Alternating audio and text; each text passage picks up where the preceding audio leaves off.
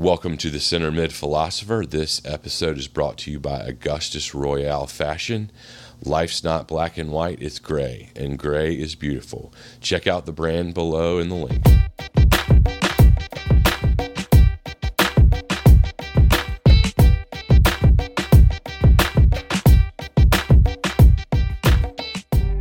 Ladies and gentlemen, this week we've got our first edition of what I'm going to call the the Mashy Pea Mob, the EPL Roundtable. Um, got Spencer Schulten, uh, resident Arsenal, Ajax, Dortmund, Boca Juniors expert, and Croatian expert as well uh, from uh, the DC area. And then we've got uh, Matt Sandlin from Austin, Texas, Liverpool fan, been big Austin FC guy.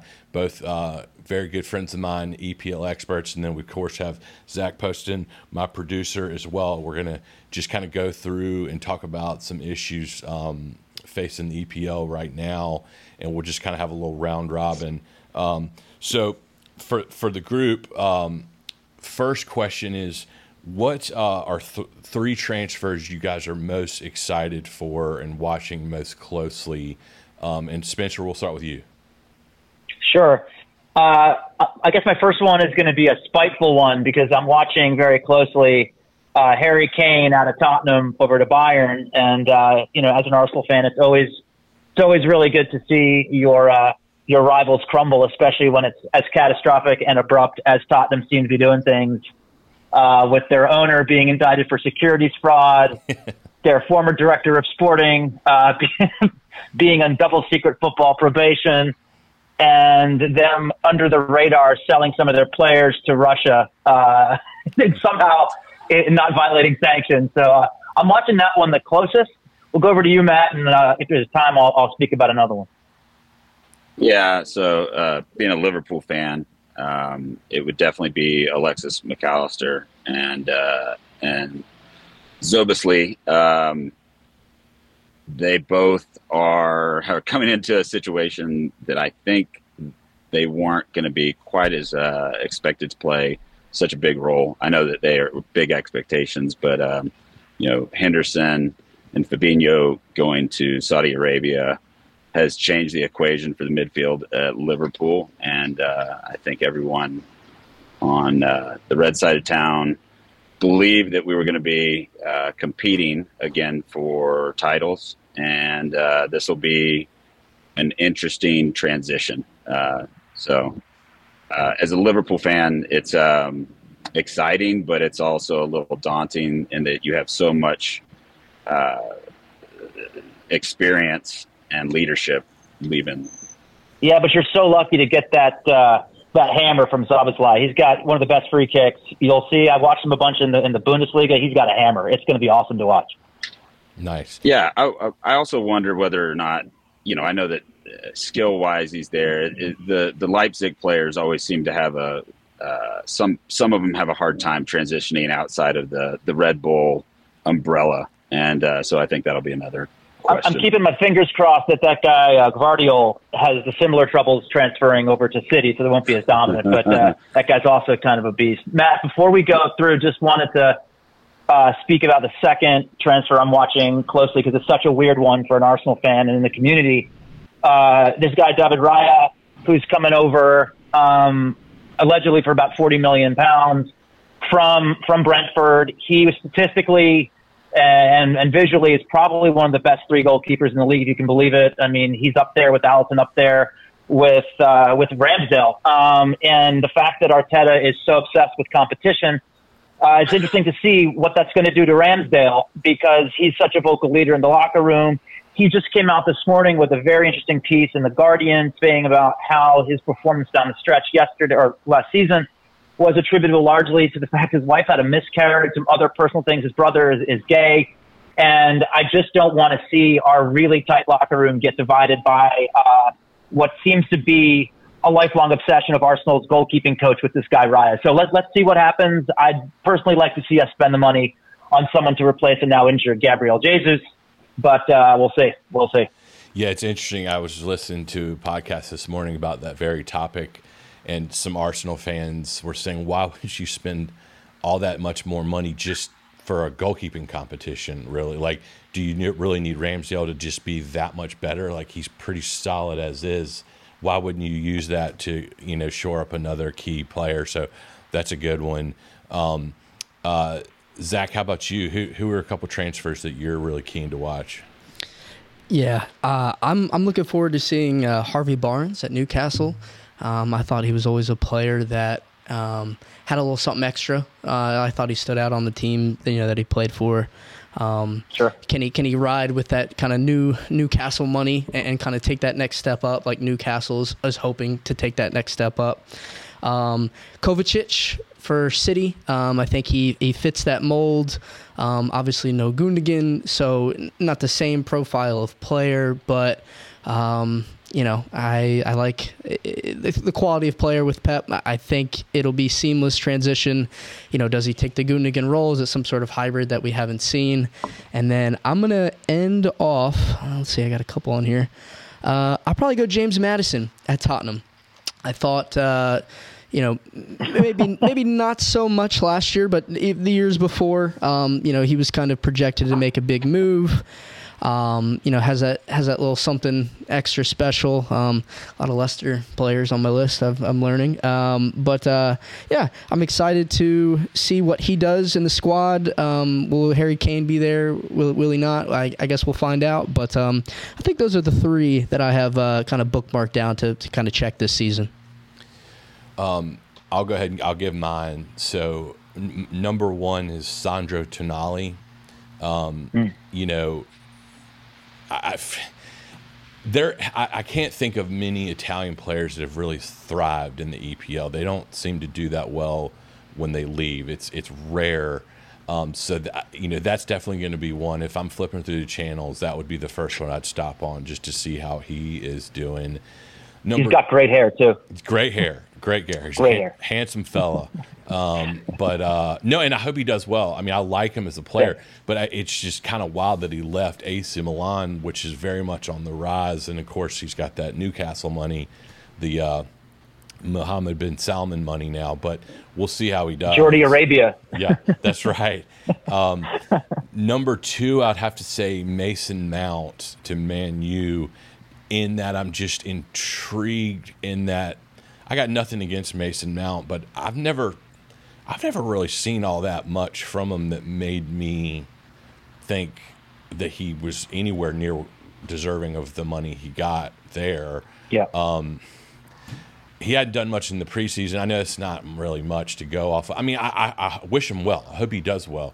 But I just. But how much of how much of of all those attacking players at Chelsea and their you know uh, inability to produce was them, or if you're looking at it broadly, a lot of those guys have the same kind of mo. They all were talented and then went there, underperformed, and then so I, I think it's great because we'll get to find out. Yes, that's exactly right. Will will we say? Well, was he? Is it a Chelsea problem, or was it he just is not as?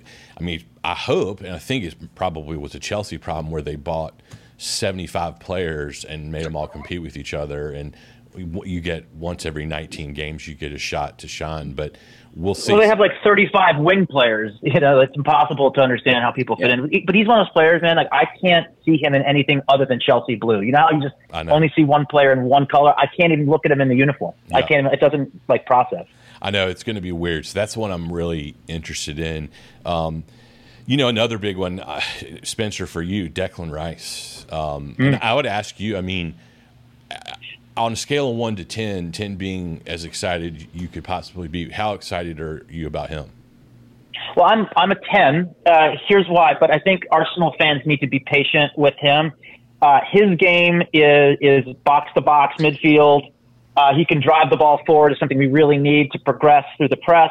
Uh, the issues with Declan Rice, if you look at him visually, he doesn't pop like a Rolls Royce player. He's more just a smooth, mm-hmm. smooth guy that's going to get the job done. And watching West Ham last year and in the position he played and, you know, protecting the back four, you're not going to see a, enough of him to, to know what he can actually do. Mm-hmm. So I'm really excited. I think I would just tell the Arsenal community that his adjustment's going to take some time into the system. It's not just a tactical change from West Ham. It's a fitness uh, adjustment as well. Arteta's team is much more fit. They play faster football than West Ham. It's going to take him some time. And I, I watched him in both preseason games so far that I've been able to attend, and he just looks a little bit off it. Mm-hmm. Um, but that's not anything to worry about. I'm 10 out of 10 gap for it. It's going to be great. Yes. And you were there in person, right? Yeah. That's awesome. Yeah. Yeah. He, no, and you're right. So people are, I've, I've heard the, the famous, I've heard the famous phrase Tony Adams thrown around a little bit about him, which is a, is a dangerous comparison because yeah, yeah. Uh, but I mean, he's like he's a six, right? He's not a he's not a ten or an eight. Like he's he could be a six stroke eight, though, sometimes, depending on where he floats in that system, depending on who he's playing. Sure. I, I, would expect him to start with uh, Partey and Odegaard day one um, as midfield. He could be a fantastic um, partner to Odegaard, you know, because Odegaard yeah. could be a little bit more of the flashy, to your point, That's right. pop, whereas he's going to yep. be a little bit more of your steady Eddie, you know, kind of your Michael Carrick ish type player, maybe uh, to score. Don't ever make that comparison. Yeah, yeah. I knew you'd like that. Um, I, I, would say another one that's been I'm now as of 48 hours ago very interested is Rasmus Hojlund, which yeah, it just it also speaks to like the astronomical sums these clubs are playing yeah. for Nine, people right now. Ninety-two million. Yeah, and he's like done nothing really. Like he's he's yeah. got some promise, but people were joking that like he looks like Erling Haaland, so they're like, just give him a hundred million. Like, it, and he's young, he's only twenty, he's tall. I think he's like six foot five, and I mean, I think he's yeah, shown some promise, but like, talk about a big gamble. I mean, he, he, I mean, could be huge, but like, he hasn't really done a whole hell of a lot. So that's definitely another one that I'm watching closely. Yeah, it's pretty amazing him, to though, think what you can yeah, go ahead uh, what you what you could have gotten Haaland for, you know, three or four years ago, True. versus somebody like while being productive and having all this upside that, of course, now is fully realized. Um, but to see this guy who's everybody's, you know, betting on the come here with him, and it's, uh, but you know what? It's very united of them to go ahead and, and just throw money at the problem and see if it see if it works. Yeah, you're right. Well, they are replacing the the undefeated Wout Weghorst at the number nine position there. So right. if right. you if you enjoy paying nine million dollars per goal, then Hojlund's your guy so far. that's right. That's exactly right. Um, well, no, that's good. So, all right, guys. Another one is um, yeah. Similarly, what are three storylines that you're following closely this year? Um, Spencer, I'll start with you three storyline. Is, is that everywhere or just only in the EPL? EPL. So I'm excited. Well, not excited. I'm following. Um, I mean, I, I mentioned earlier Tottenham before is something I'm really interested in because uh, I had a lot of people in my ear uh, in, the, in the downturn of last season from April to May, uh, making fun of Arsenal's collapse mm-hmm. and saying how we've bottled it but I, I, would say that at least we had something to bottle. Uh, now we have a situation where you have probably the nicest stadium in the Premier League that's going to be filled with a team that's not fit for purpose, that's in transition. I'm really excited though, just because I really like this coach and what he did at, at, at Celtic. I'm really interested to see what Postecoglou can do with that team because he's the antithesis of of the previous Spurs managers and Conte and Mourinho in that he's kind of like sarcastic, very direct, very Australian in a very, very good way. And so yeah. it's a shame because he got his big his big shot at the managing, you know, in his later in his career. I mean, he's like over sixty, I think. And it's a shame because he's, they're going to fail, and I hate to him be him to be at the helm when that happens. But uh, let's go. The, the lawyer and me can't wait to follow this insider trading case against the owner. It's going to be great. uh, yeah, sticking to the soccer field, uh, I think. uh, I, I think, I think it's going to be really interesting to see. You, you're going to have teams. Somebody's going to not get in the top four again, and and we're going to see a lot of you know. There's a lot of money being spent. There's five teams that for sure believe they should be in the top 4 mm-hmm. and then when you include Newcastle now um, For sure. Then you have obviously Chelsea and Tottenham, who, you know, uh, it's we're just a few years removed from them being contenders slash you know uh, top four almost guarantees. So when you include that, you got seven teams. There's going to be a lot of uh, consternation among the fans, among the owners, and I think we're going to end up seeing some some kind of panic moves somewhere along the way that'll be interesting to see. Um, another thing that I think is interesting is just seeing if if Brighton, Villa, Brentford, this kind of next mm-hmm. wave of teams um, can take the next step. I mean, they've they've got their models, which is uh, you know pretty cool to see them do it in a different way than uh, other than just going and overspending. Mm-hmm. Southampton had that for a long time, but they never really broke through, other than maybe being a, like a top seven, maybe a top six team, um, and obviously have fallen off the map. Um, so I think those two lines that there's just a ton. I would say like in the top ten or eleven teams that will be interesting to see. Mm-hmm. Um, yeah, you know, compared to maybe some years past where it wasn't that competitive outside maybe the top four or five. That's a good. I, I, would also sort of to, to, build on that point. I think it's a really good one. I, I would pose to this group: Do we think the EPL is broken now as a result of all this uh, outside state investment that seems to be driving up contract values, but also what does what I think gets underreported. And I don't listen to all the podcasts out there, but you have teams that have, for example, in Chelsea, you've got the Saudis giving a $20 billion investment, $20 million investment into the hedge fund that end up buying Chelsea.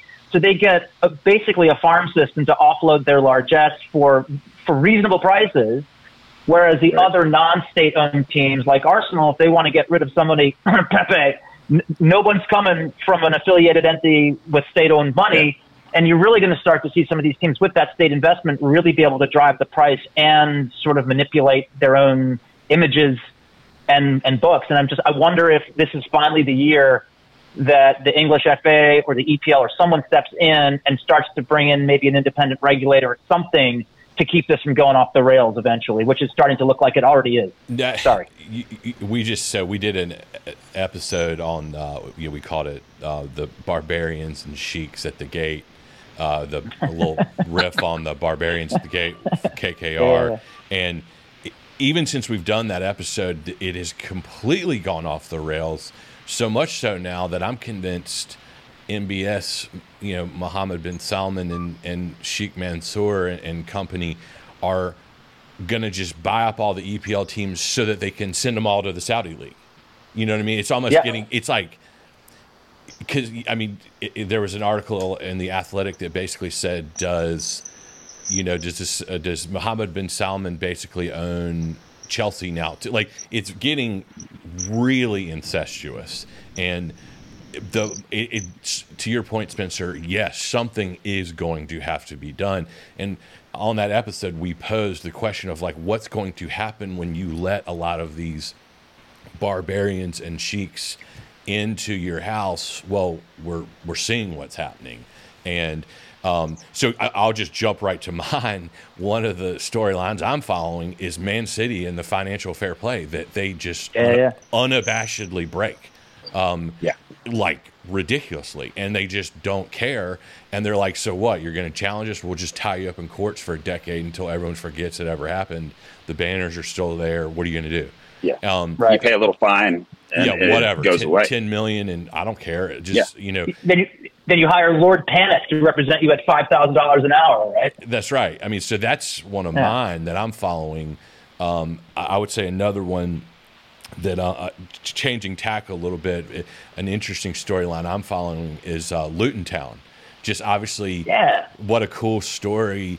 Um, but you know, something that's so wild is like you know their stadium only fits barely over 10,000 and they've had to postpone games there because um, to get into the stadium you actually have to walk yeah. through some guy's den literally like so for people to get into the stadium they have to walk through some guy's house and so i just think it's that's one i mean whenever luton's on i'm going to watch just because i'm just curious to yeah. see how this unfolds um, and then I'm also probably my third storyline is is this the year that Erling Haaland wins Ballon d'Or and finally the torch is passed from the Ronaldo Messi years to Erling Haaland or you know, is it him or is it Mbappe? I don't know. But uh, how about you, Zach? What storylines are you following? Y'all took some of the good ones there. Um, let's see. I, I, think uh, I, will just I'll probably just ride with two. Um, and I kind of titled it "Did Kane wait too long?" Uh, you know, he's been. It seems like every summer now he's been rumored to Bayern or Chelsea or you know Man U, um, and, and, I just I get the feeling that he, he just might might have waited a year or two, uh, too uh, too late to move if Tottenham starts to have a bad season, he's still on the team. You know, do they kind of turn on him? Um, I think it would be dumb for them to do that. But uh, you know, fans and their passion, you never know. Um, where is the big move for him? Right? You know, is it Bayern? Um, you know, with Real and how they're spending and, Mbappe rumors. I just, I don't know. I, I just get get back to the get back to the point of you know maybe he waited one summer or one year, one and a half years uh, too long to make that move. And then uh, I just put on here Chelsea can't be this bad again, right? I, I just I, they have too much talent. Uh, you know, we can hope. We, yeah. right, oh, we can right. all hope. Oh, I could I could definitely hope. Um, but um, you know, it, they have they have way way too many good players. Uh, Pochettino, we've seen what he can do in the Premier League. Um, you know, very consistent as a manager. Um, you know, is there a resurgence fifth? Or is there resurgence? You know, eh, do they make a push, or is that maybe something on the on the docket for next year? But those are some of the things that I'm looking forward to as the season starts. Nice.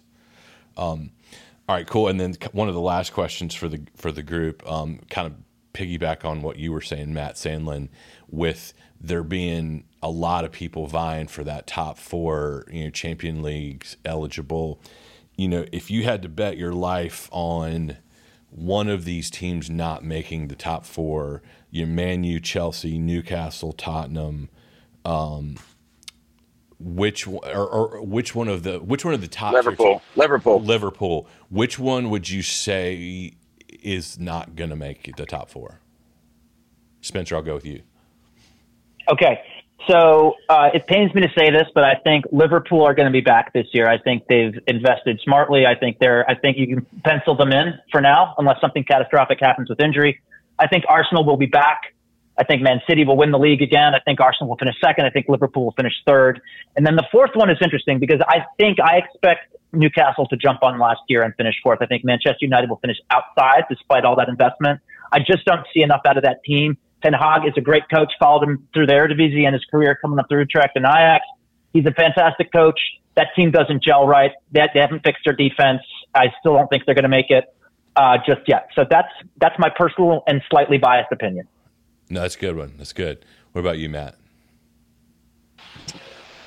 Uh, I think, I, I really think it, it's the same. I mean, it's I think it's down to Newcastle and United uh, for that fourth spot, and um, you know, I, I have more faith in in what Newcastle's doing than than what United's doing. I, I just I think. United's doing what they've always done. They're throwing money at at a bunch of players, and they're all doesn't always seem to be a um, a co- coherent strategy for yep. for their player acquisition. So. Um, I would I would go the same route. I'd say Newcastle fourth. And an interesting twist on that, you know, uh, I think, you know, if you could consider Villa uh, a dark horse, I think under Unai Emery last year they showed a lot of promise when he took over. I think their signings yeah. have been fantastic. They've been really smart in how they built their team up for this season.